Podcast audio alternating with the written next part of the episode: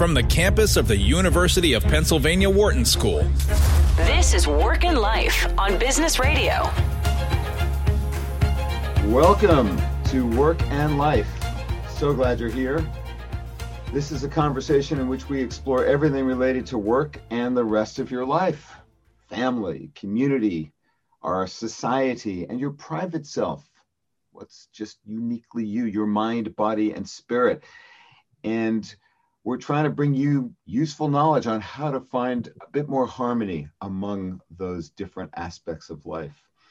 I am your host, Stu Friedman. I am the founding director of Wharton's Work-Life Integration Project and also of our leadership program. I now run a management consulting and training company. It's called Total Leadership. You can find out about it at total leadership dot org. There's information there on how we help people and organizations find greater harmony and improve performance in all the different parts of life. There's free book chapters, articles, videos, tools of all sorts there at total leadership dot org. New episodes of our show premiere Thursdays at five p.m. Eastern Time here on SiriusXM Channel one thirty-two, and you can follow us on Twitter at S X M Business, as well as me at Stu Friedman. Well, now, the presidential election has been decided, although one of our candidates is having a hard time accepting that reality as we record today. Let us turn our attention to what a new administration, a Biden administration, might mean for working parents, for our society, for overcoming racial injustice, and for creating a more fair and just society. What policies might be on the horizon that can help us take care of our families, ourselves? What can we do to create a different kind of conversation in our culture to ensure equal access to opportunity for men and women of all sorts, human rights, women's rights, with respect to control of their bodies? Will Roe v. Wade be overturned? What about the systemic racism and gender bias at work and other parts of our life, our lives? Does Kamala Harris's remarkable achievement really mean that we've moved the needle on anything? Hmm. My guest today has a, a range of ideas and uh, remarkable expertise on a number of these topics and more. So we'll be touching on a number of different issues today with Joan C. Williams, who is, I'm glad to say, back on our program. Joan is the Distinguished Professor of Law, the Hastings Foundation Chair, and founding director of the Center for Work-Life Law at the University of California, Hastings Law. Um, welcome, Joan. Delighted to be here, Stu. Let me say a little bit more about your background before we jump into the conversation. Uh, Joan Williams has played a central role in reshaping the conversation about work, gender, and class over the past quarter century, and her path-breaking work helped to create the field of work-family studies and modern workplace flexibility policies. She's one of the ten most cited scholars in this field and has written eleven books, including the influential What Works for Women at Work in twenty fourteen, which she wrote with her daughter, Rachel Dempsey. Uh, her awards include the Families and Work Institute's Work-Life Legacy Award, which I'm proud to say I've also won. So we're in a we're in that club together, Joan. Uh, the American Bar Association, the American Bar Foundation's Outstanding Scholar Award, the A B A's Margaret Brent Women Award for Lawyers of Achievement, and her Harvard Business Review article, which we are going to be talking about uh, the book version of, which the book is called White Working Class. The article was called What So Many People Don't Get About the U S Working Class, which came out just after the twenty sixteen election, uh, the presidential election, has been read over three point seven million times and is now the most read article in H B R's history. Joan, um, thank you again for for coming back on the show. Let's uh, let's start with that one. Um, your book, White Working Class, Overcoming Class Clueless, Cluelessness in America, is an elaboration of that remarkable uh, H B R piece. Um, what's what's the big idea in that piece? Let's start with that. And and why why are they uh, the why is a French publisher publishing it today? The big idea is that politics in the United States, and actually in Europe too, has been driven further and further to the right um, by the what's called cultural voting, because there uh, there's a big culture gap between two specific groups in the United States. The professional managerial elite, roughly the top sixteen percent, and then the broad middle classes, roughly the middle fifty-three percent. In the professional managerial elite, and as a professor, I'm definitely part of that, with the focus is on self-development, because that's what we need for our jobs to be successful. We need to be at the top of our game. We need to be able to be, have the courage to be disruptive. Um, we need, so we focus on issues that are related to self-development, um, including, you know, L G B T Q issues is a really good example, because everyone's entitled to full self-development and includes sexual self-development. So that's the professional managerial elite. Among the, um, basically the fragile and failing middle class um, in the United States and abroad, the focus is very different. It's on um, self-discipline, the kind of self-discipline that gets you up and to work on time every day without an attitude to an often not very uh, fulfilling job.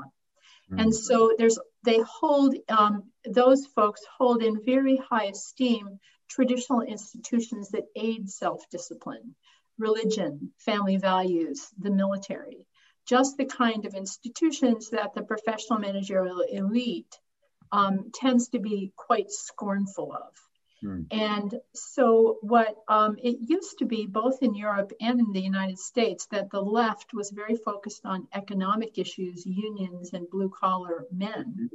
Um, and then around nineteen seventy, um, the left began to focus more on cultural issues um, stemming from this class culture gap.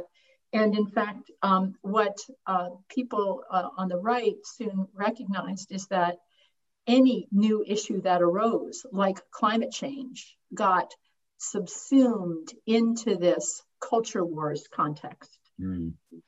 So that's the analysis of the book, that, that, that what is driving a politics in both the United States and in much of Europe is this conflict between the professional managerial elite and the fragile and failing middle class. And how did you see that play out in the most recent presidential election? That is still not yet entirely resolved. Well, in twenty sixteen, the reason that Trump won was because uh, a group of this fragile and failing middle class in the Rust Belt states struck, uh, swung sharply for Trump and delivered Wisconsin, Michigan, et cetera. Mm-hmm. um, and so um, what happened this time is that uh, Democrats siphoned off enough of those white working class voters so that Democrats won in Michigan and Wisconsin, ultimately um, in Pennsylvania.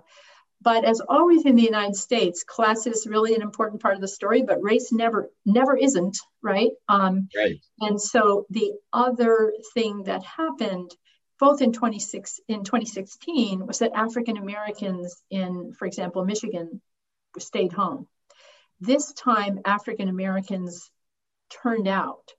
And so what we really see Democrats had this time was a race-class coalition, huge turnout among people of color, and um, siphoning off enough of that white working class vote to win in the Electoral College. What changed, in your view, uh, with respect to uh, you know, grasping uh, what it is about the white working class uh, this time in the Biden campaign that was missing in the Clinton campaign? Well, Clinton um, was really class clueless. I mean, I voted for her, but you know, basically ta- the basket of deplorables was the most obvious example. Mm-hmm. Um, and coming on um, on Obama's, that people uh, people in the heartland cling to guns and religion. So um, there was just a literal belittling of um, blue collar Americans, um, which they were understandably furious about. Uh, Biden comes from a blue collar town, Scranton, yeah. and comes from an economic a, a background where his dad came home and told him he'd gotten fired. Um, Biden has long union ties. So Biden really understands how to talk to this group. Um, uh, for example, I'll just give you one quote. I, I've dealt with guys like Donald Trump my whole life, who look down on us because we don't have a lot of money or our parents didn't go to college. Mm-hmm. Guys who think they're better than you. Guys who inherit everything they've gotten in their life and then squander it. So that is a good example of Biden really connecting to this group and saying to them, hey, Biden, uh, uh, Trump is a spoiled rich boy. Don't be Trump. Don't, don't be, don't be tricked by him. He's not one of you. I'm one of you. And so um, Biden got that dignitary uh, theme exactly right. And then Biden you say also, took, sorry, you say dignitary theme? Yeah. Yeah. I mean, um, the, uh, one of the reasons that the white working class um, voted for Trump is that he, he said, um, I love the per- poorly educated. That they felt so insulted in twenty sixteen that that was the connection they made of like, great, he loves me. But I mean, the poorly educated. So Biden actually knows how to talk to these people mm-hmm. so that they feel that their their lives are being appreciated as lives with dignity, rather than just that they're deplorables. So dignity, the dignity theme is the first thing that Biden did right. And then the second theme he did is talked about jobs, jobs, and by the way, more jobs, because mm-hmm. what really drives, I think, the the class anger that has delivered us delivered us Trump in the first place, and seventy million people just voted for him again, um, is that uh, you know mo- uh, in my generation, virtually all of Americans did better than their parents. Yeah. But among those born in nineteen eighty, only about half will. We've uh, we've seen the disappearance of the American dream. And the people who are attracted to Trump, they're the other half. They're the other half whose fathers and grandfathers had solid blue-collar jobs where they could deliver a stable middle-class life. And now those jobs have disappeared. And so uh, Biden talked about jobs and jobs and more jobs. Let me remind listeners, this is Work and Life on Business Radio. Thank you for listening. It's SiriusXM Channel one thirty-two. I'm Stu Friedman, your host, and my guest today is Joan C. Williams, who is Distinguished Professor of Law and Founding Director of the Center for Work-Life Law at the University of California, Hastings Law. Yes, the the the decline of the uh, American aspiration towards a better life uh, is is is uh, underlying so much of the uh, angst, alienation, uh, fear uh, that that is all too pervasive in our culture today. W- what's been the reaction to to your book, White Working Class, both here and abroad? Again, uh, you, you were you were um, going to tell me about the publication in, in France just today. What? What what made it so popular? What what what was the nerve that it touched? After the election, I mean, my my, my crowd was like, "What? What happened?" That was after the Trump's election. I'm like, mm-hmm. and even after this election, um, a one commentator, one op-ed in the New York Times, um, said, "Like, oh my God, seventy million people voted for him again. I don't even understand my country." And so what my book provides is um, an explanation of what's going on. Uh, the book was, um, I think, quite influential and quite in, quite controversial. First influential, then controversial.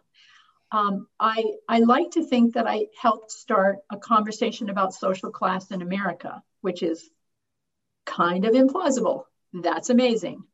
Um, but then about two years after Trump was elected. Yeah, let me jump in here and ask what you meant by it being amazing that it's implausible. Well, you know, we have a strong ideology in the United States that anyone can get ahead. Mm-hmm. And that um, hard work pays off. Mm-hmm. And that we don't have social classes by, like old bad Europe. Um, mm-hmm. So it's been very difficult in the United States to talk about social class without being met with the um, response of like, that doesn't apply here in America. Mm-hmm. We don't really have social class here in America. Because we have unimpeded mobility. Yeah, anyone who work hard, works hard can get ahead. Mm-hmm, mm-hmm. We don't have an entrenched aristocracy like they do in Europe. So by identifying the class structure that is real in its uh, uh, inhibiting effects on mobility in our culture, you were uh, contributing to the opening up that conversation. Yes, absolutely. Um, Thank you. And, and so now on the, so influential and And what did you say? Controversial. First influential, then controversial. Uh-huh. Um, and then about two years after um, Trump was elected, there was a series of studies saying what um, explains the vote for Trump was not economic anxiety. It was status anxiety mm-hmm. and um, racial anxiety. And the um, among a certain important, very influential element of the professional managerial elite, elite, uh, elite is like, oh, this isn't about class. This is about race. Um, the the reason that that is, um, uh, and so that was very comforting. Of like, we don't even have to deal with these people. We don't have to treat these people as if their anger is justified. They are just racists. And the whole conversation about class largely shut down. Um, and ah, because it could be swept under the rug of racism being the real cause of these their, people are just racists. We don't even need to try to understand them. From a class point of view. From a class point of view. We don't, and especially we don't need to try to understand their critique of the professional managerial elite. Mm. That would be us. Oh, no, I don't want to look in that mirror. Yeah, yeah. Um, okay. So, and all of a sudden, the whole conversation about class largely shut down, mm-hmm. um, which is not surprising. That's the history of cl- conversations about class in America. Um, I think the simple answer is that this is about class. It is also about race. These are not mutually exclusive categories. Mm-hmm. Um, what you have, in my view, is uh, this group in the fragile and failing middle class seeing their futures, uh, seeing the American dream disappearing. And they are being given an explanation by people on the far right that this is because you are white. Mm-hmm. Um, in fact, in my view, it's because you're, they were working class, not because they were white. Mm-hmm. But that conversation sort of uh, uh, really foundered because once people decided these folks were racist, they decided they didn't need to listen to them anymore. Mm. They could just be written off as what? As stupid racists who voted for a clown. Um, So, I mean, therefore that, not worth engaging in any sort of meaningful conversation. Well, in fact, you would we, be unethical if you did engage engage them because you would be harboring racism rather than calling it out. Now, you know, I do. I have never maintained that that racism is not part of the conversation. Mm-hmm. Again, there is been a strategy actually in the U S since the seventeenth century. Of talking to um, working class whites. It's called the Wages of Whiteness strategy. It was named by actually E B, E D B, uh, W B Du Bois. That's how, um, Du Bois, that's how old this strategy is. Um, and saying, well, Um, you may be, and I use this insult in quotes, white trash, mm-hmm. but at least you're white. Mm-hmm. So in other words, you may be disenfranchised by class, but you are on the high end of the pecking order by race. And that the wages of whiteness strategy is exactly what the far right is using. Mm. Now, so the question is, is the most effective response to that strategy to say, you people are stupid racists, mm-hmm. or that we understand you're angry, but you're angry because you have been uh, victimized economically because you're working class, not because you're white. People of color have also been victimized economically, and worse, by the way. Right. And and this is, to come back to your earlier assessment, uh, part of the reason for the success of the Biden-Harris campaign. Well, what the Biden-Harris campaign showed is that this is a false dichotomy. This is this about race? Is this about class? It's about both. Mm-hmm. And the assumption had been either we have to choose uh, on the left between people of color and doing right by them, or the white working class and re-engaging them. And what the election showed is that that's a false dichotomy.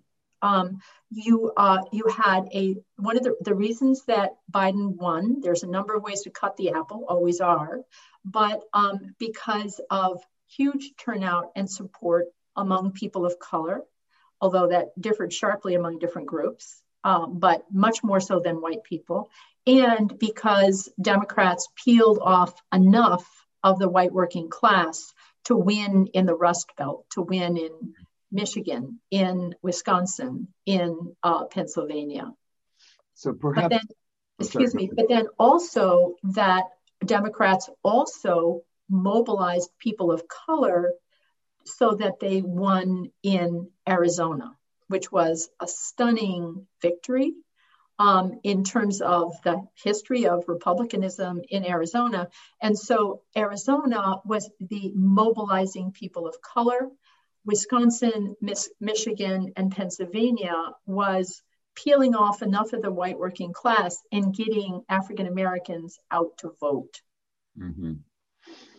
What what does this all say for to, to those people now looking at a more micro uh, level within organizations, um, for those in the elite, uh, for how they go about their work uh, as managers, as executives, and how they think okay. about the challenges of uh, creating an inclusive workplace that, that capitalizes on all the, the human assets that are part of that group or organization? Um, okay, well, before I answer that important question, I'll also say that the other amazing thing that happened this, this year was Georgia, which was another wow. example of mobilizing people of color, specifically African Americans. Mm-hmm. In terms of how to create an inclusive environment, I think one of the critiques I have made of the diversity, equity, and inclusion establishment, of which I am a part, by the way. So this is a critique made with affection from the inside, is that Um, the D E I establishment has been all about race and all about gender, really important vectors of inequality in the United States. Um, and our studies have shown again and again and again in very concrete detail exactly how racial and gender inequality play out in the workplace. Um, but uh, the that often there's a failure to acknowledge that social class is also a vector of inequality that plays out in um, workplaces uh, in important ways. And I'll just remind you of one, uh, my single favorite study. It was a study that compared identical resumes of white men, mm-hmm. same qualifications, mm-hmm. different hobbies. So that one of the resumes listed polo, sailing, and classical music. Oh, yeah. Other, yeah, the other uh, resume listed pickup, soccer, country music, and counseling first-generation college students. Mm-hmm. Well, Mister Polo got twelve times the number of callbacks as Mister First Generation. Um, that is how powerful social class mm-hmm. shapes our workplaces. And so if you have a conversation about diversity and you're focused exclusively on gender and race and talk about white men as privileged, then white men who are first generation are going to be just extremely angry, angry and very alienated. And in fact, uh, in our, we have a, a, a, a bias training that's uh, pretty different from most bias trainings. Um, And, and that it gets people talking about, presents the evidence, and it gets people talking about how they might interrupt the bias in ways that would feel comfortable to them. Let me interrupt you, Joan, okay. to, to say that we need to take a short break here. Sounds and good. When we come back, uh, I want to hear, and I know our listeners are going to be interested in hearing more about this uh, approach that you have developed based on science about uh, interrupting bias. So let's just take a minute here. Um, please don't go away. When we come back, I'll be continuing my conversation with Joan C. Williams. I am Stu Friedman. This is Work and Life on Business Radio, SiriusXM one thirty-two. We'll be right back. You're listening to Work and Life on Business Radio. Welcome back to Work and Life. So glad you're here. I am your host, Stu Friedman. And my guest today is Joan C. Williams. She is the Distinguished Professor of Law and Founding Director of the Center for Work-Life Law at the University of California, Hastings Law. Joan, just before the break, we were talking about bias interrupters, which I interrupted you talking about. So now that we're back, yeah. um, tell us, what is that approach uh, and, and the science on which it's based? Okay, bias interrupters is an evidence-based approach. Um, too often when it comes to uh, diversity and inclusion, D E I issues, we think that, for, for example, like systemic racism as it plays out in organizations can be remedied by having a deep, sincere conversation. And my attitude is like, no, that's not how racism plays out in organizations. Um, it plays out to so such that some groups have to prove themselves more than others. It plays out such that some groups' politics are a lot more complicated than others. Um, and so what, what you need do you, what to do... What do you mean by that? Some groups' politics more complicated? Can you just... Well, I, I mean, to use a shorthand, a certain um, white male in-group just needs to be authoritative and ambitious. But every other group needs to be authoritative and ambitious in a way that's seen as acceptable by that group. So women walk a tightrope between being seen as either too meek or um, too abrasive. Mm-hmm. People of color are often, who are assertive, are often written off as too angry if they're Black, as too emotional if they're Latinx, or even as untrustworthy if they're Asian Americans. Um, so that it's the technical name is prescriptive bias, but um, that's what, so, so all of those groups can be authoritative and ambitious, but they have to be um, authoritative and ambitious in a way that controls for backlash, whereas white men in the in-group, they just have to be authoritative and ambitious. That's actually a lot easier.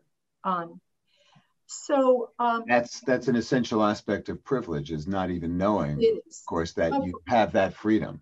Yeah, exactly. Um, for example, to express, we get a big um, divergence in, I feel free to express anger when it's justified. White men far more than any other group um, answer yes. Mm-hmm. So bias interrupter starts from that kind of fine-grained study of how bias plays out in everyday workplace interactions. And um, then we have two different approaches. One I was talking about before, which we call the individual bias interrupters workshop. Um, as I was describing, we present the evidence and then we give people an example. Here's an example of how bias plays out. How would you interrupt it? One of the things that I have done in that workshop is highlighted that social class is also playing out. And I have literally seen white men who are kind of looking out the window with their chairs tilted away from me. I when I talk about social class, turn their chairs around and be attentive. It's really important to include class privilege along with racial, gender, and heteronormative privilege, and not that hard, by the way. So that's the individual Bias Interrupters workshop, which gets like wildly high reviews from people. Why is um, that? Why, why? I think because you're not ta- having a deep, sincere conversation about social inequality. You're talking about evidence. Here's a problem. How can you solve it? People go like, okay, that's what I do. I solve problems. So they give concrete ways that they're going to interrupt bias going forward. And something like ninety percent of people say they learned um, important ways to interrupt bias, and three-fourths typically say they're going to use them going forward. Can you give an example of of what yes. such an exa- of what yes. such an example might be? Yeah, I mean, the easiest example to explain is what we call the stolen idea. Um, uh, the interview, the um, the item, the survey item is other people get credit for an idea I originally offered. We get big differentials both by race and by gender. And so you say, you've just seen it, the stolen idea. How would you interrupt it? And people come up with things like, oh, you know, I've been thinking about that idea, Stu, ever since Joan first said it.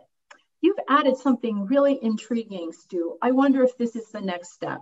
So what people want is kind of light touch ways of interrupting bias that don't require them to spend too much political capital and will actually work in their environments. So they're going like, they're so relieved, like, okay, now I see it and now I know what to do. It's just like, phew, they love it. Yeah, very practical. Now, is the stolen idea phenomenon also, is that, does that cut by class as well? Or is we it more have, a race we now, as I, I'm a data geek, we now have data. Uh, ask me in a month. We have data from a large organization that had a lot of first generation professionals. So we're going to be able to see for the very first time.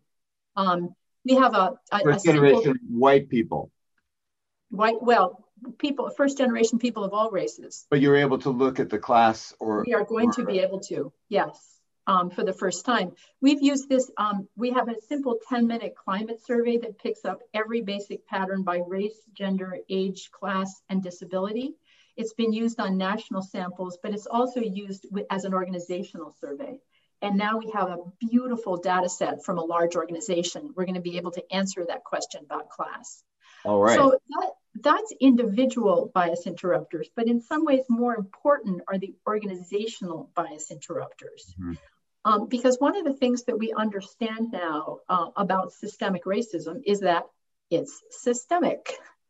In order to address systemic racism, you have to change systems.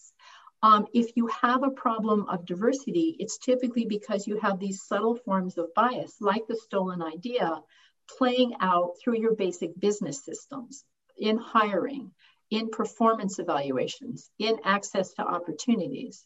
And so the other major part of the bias interrupters model is to use the evidence, measure what bias is playing out, develop metrics, developed ev- developed simple evidence-based tweaks to the organizational systems, and then measure again.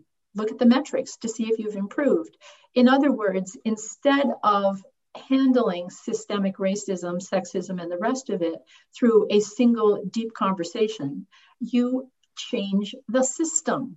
And what we have now, we're working um, with organizations to do exactly that. So I'll just give you one quick example. After, after I just remind listeners, this is Work and Life on Business Radio, SiriusXM one thirty-two. I'm your host, Stu Friedman. I'm speaking with Joan C. Williams, who's Distinguished Professor of Law and Founding Director of the Center of Work-Life Law at the University of California, Hastings Law. Please give us an example of bias interrupters at the systems level. So we did an analysis of one organization's performance evaluations and found all the predictable patterns of bias by race and gender, including that only nine point five percent of the people of color's evaluations mentioned leadership. And of course, leadership mentions were predicted promotion. That was actually still seventy points lower than leadership mentions for white women. And so we did two simple things. We redesigned the perform- performance evaluation form, and we did literally a, a one hour workshop. Um, and we went back in year two and one hundred percent of the evaluations of people of color mentioned leadership. Hmm. Um, the other thing that not was that complicated, not that hard, one year, one year.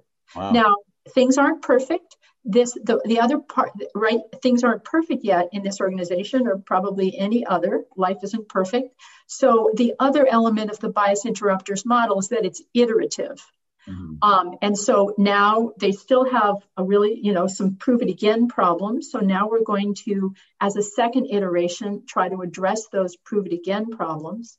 Um, but the, the message really to C E Os is simple, that to solve your D E I problem, you need to use the same tools as you use to solve any other problem, data, metrics, and an iterative process. And I think that's going to come as a relief to C E Os to know that they're um, not expected to have a deep and earnest conversations about feelings, which is, after all, kind of not their sweet spot. That's, I suppose, generally true, uh, but not entirely. But I'm not going to debate that with you. I, I take your main point, which is that this is a, a tool for creating meaningful change in incremental ways that is based on the realities of what is holding back uh, the advance of um, real, real equality and inclusion. Um, I'm going to come back at the at the end of the show for, to ask you more about how people can find out about bias interrupters. But I want to turn in this next part of our conversation to the pandemic and what's happening, especially in our families and especially for women uh, in families. Uh, now that we are eight or nine months into uh, the lockdown and all its associated uh, disruptions in our lives. What's your take, Joan? Well, my take is we're really going to find out now whether people actually care about retaining and advancing women. Um, because if they care, they are having to adjust to the fact that um, many mothers are now doing at least three people's jobs. They're doing their own jobs, they're doing their childcare workers' jobs, and they're doing significant parts of their children's teachers' jobs as well. And that's not even counting elder care. And so um, what we, um, de- reports have come out that um, roughly eighty percent of women say they're doing most or all of the housework and homeschooling. seventy percent of women say they're doing most or all of the childcare. Um, there was a real hope at first that because men were at home, that all of the invisible things that women do around the house would become visible and would be um, more equally shared. And that has definitely ha- happened in some families, but not in most. Mm-hmm. And so what we see now, particularly with um, a, an ineffectual government that has been unable to un- uh, open schools, unlike in many other countries, um, we are really facing a generational wipeout uh, of mothers' careers. And um, according to one study, although I'm not sure I trust these numbers yet, one out of four mothers is considering downshifting or taking a career break. One of the things I would say to mothers who are in that position is that I, I know how hard it is. I know that what uh, month after month is just feels almost impossible. Um, but that uh, I have to tell you that the economic consequences of taking that little career break can be very, very severe mm-hmm. because your family gets used to you doing everything and it's very difficult to return. There are also often, uh, although I don't defend this, suspicion of women who are returning. Um, so it's really it's really worthwhile um, trying to hang in there and trying to insist on um, on fair play. And I would really um, recommend Eve Rodsky's book if you're facing challenges in fair allocation of household tasks. Um, but for organizations, the message is um, parents generally and mothers in particular are um, in a truly no-win situation.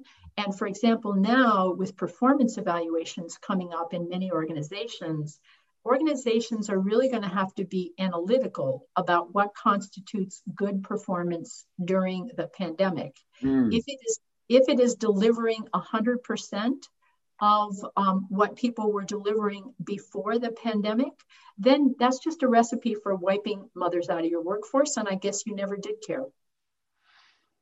So, so to the uh, to the individual manager who might not be able to alter in a significant way the a larger organization's performance management system, what do you advise? I think that you should um, evaluate people on the quality of their work, mm-hmm. not on the quantity. Otherwise, you are designing your performance management for um, the ideal worker who has immunity to household work. Mm-hmm. In other words, only breadwinners need apply.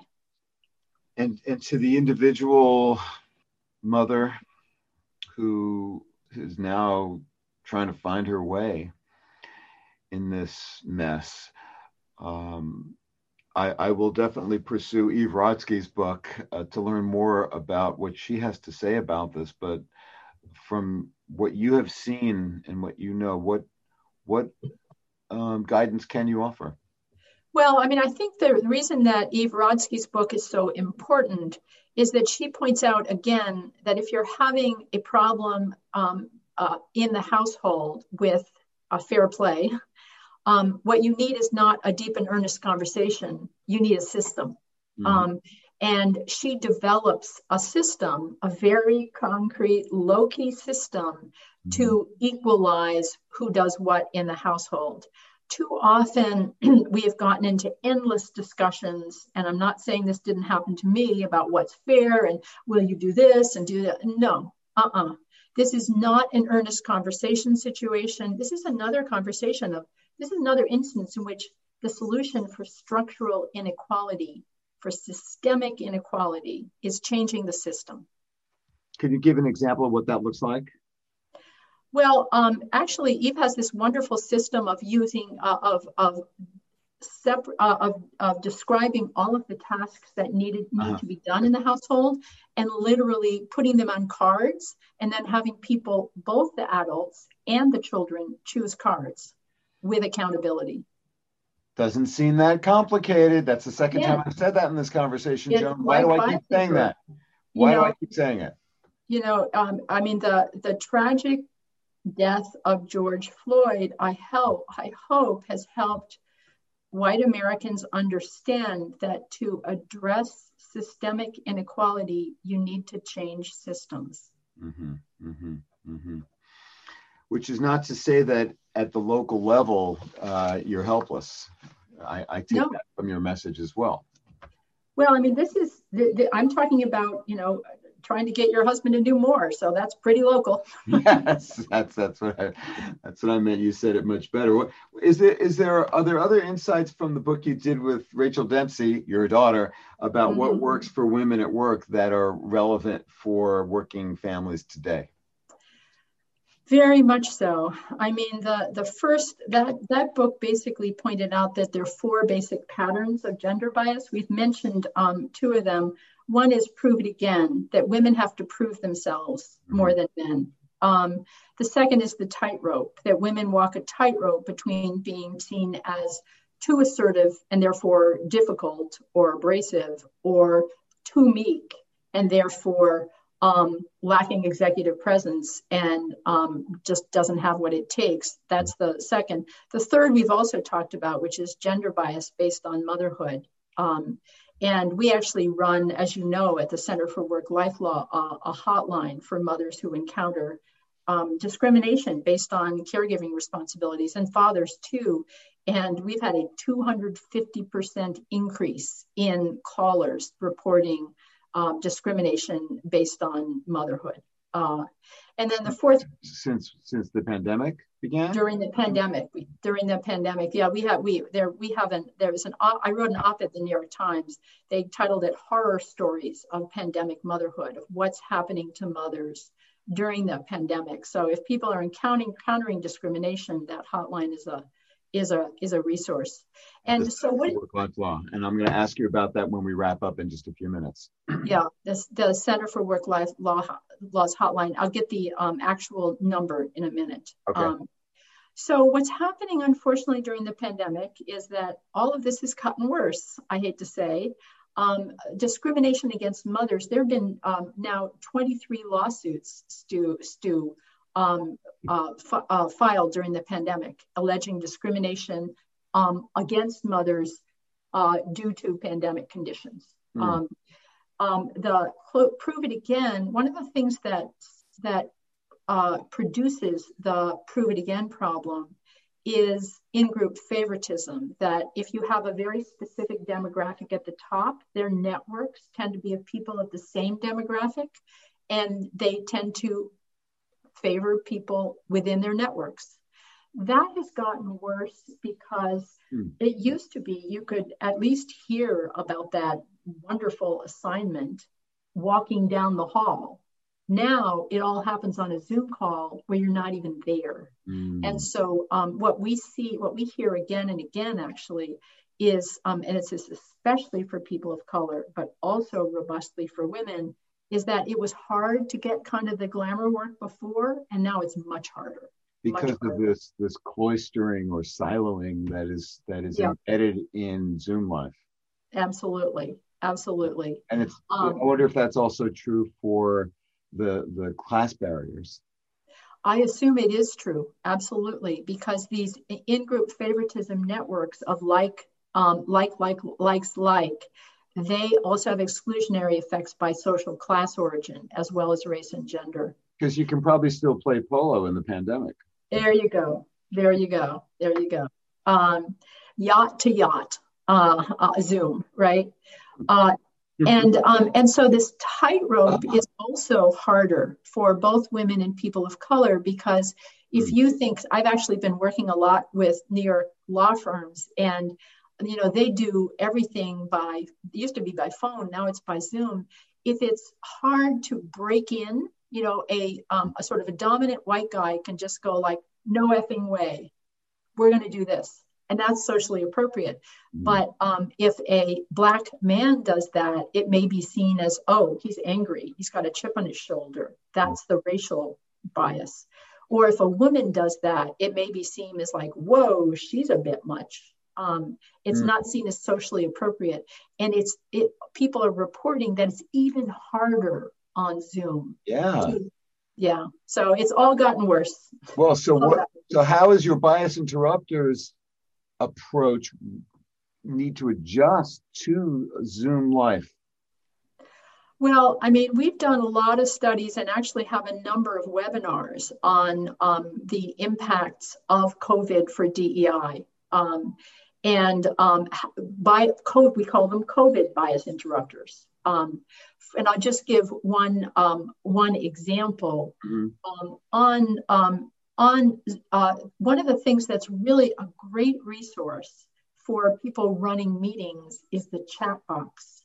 People who often find they can't get a word in edgewise, either because of race or gender or class, or Stu, simply because they're introverts mm-hmm. or a little shyer. Mm-hmm. um, they, uh, they will often feel a lot more comfortable offering an idea through the chat box. And if the people, the person running the meeting, it can monitor the chat box and say, you know, hey, Tim, I thought that was a really interesting question, uh, really interesting point. Do you want to jump in and tell us a little bit more about it? The chat, I call it chat box's equalizer. Um, in my classes, I actually get more particip- class participation, almost one hundred percent, and a far broader demographic of class participation now than I ever have in my forty years of teaching. I love it. Me too. Me too. We no. need another hour on that topic, because we what do. you're describing is exactly what I'm experiencing. Yeah, I use no, it's amazing. In the same way, you've given me language now to help understand it. Oh, Joan, there's so much more I want to talk with you about, but we are out of time here, but I can't leave without asking for at least a thirty second statement about your highly publicized and rather controversial note about Roe v. Wade in, in the Times. Can you just give us a thirty second version of why you wrote what you did? Um, I wrote what I did because Roe v. Wade is toast.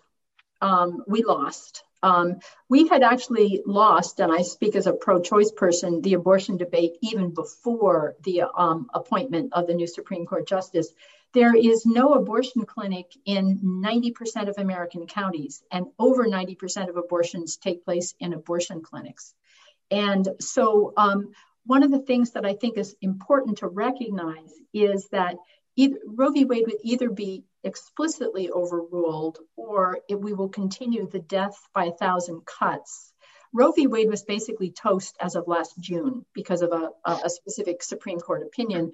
And so anybody who is, uh, a, a, and I certainly am, very committed to access to abortion rather than coat hangers, we, we're going to have to start to organize. And I'll just mention one group. It's called Women on Wave, Women uh, on Waves. Were they too much? Yeah, well, uh, this is... Uh, sorry, okay. thirty seconds, have, so it's not thirty seconds. Unfortunately out of time, uh, and I yeah. apologize for that. That's my fault, but... No, no, I, no, I told I, you that. I told you not to focus on abortion. Well, Should I give um, you seconds? Joan, thank you so much for joining us on the show today. Where's the best place for listeners to learn more about the remarkable work that you are doing at the Center for Work-Life Law? Um, well, certainly the, the Bias Interrupters website, w w w dot bias interrupters, um, or if you need help, to call our helpline. Um, it's four one five, seven oh three, eight two seven six. And, and the Center for Work-Life Law, how do people find out more about the various Just, wonderful projects you're doing there? Just Google Center for Work-Life Law, work life law dot org. Joan, thank you again for taking the time to speak with me and our audience. I am a great admirer of, of what you do, and uh, really grateful to you for your remarkable contributions to the quest for a freer and more just society. Thank you very, very much. Right back at you, Stu. Thank you. It's a pleasure. Thanks for joining us, folks. If you don't uh, have an opportunity to listen in at this hour at five p m Eastern when we are airing for the first time, uh, you can listen throughout the week. You can also find an edited version of this show on the total leadership dot org site. If you have a question about the show, you can write to me, friedman at wharton dot u penn dot e d u. Thanks, Patty Hall, for producing our show, and thanks most of all to you for listening. I'm Stu Friedman. This is Work and Life on Business Radio, powered by the Wharton School, SiriusXM one thirty-two.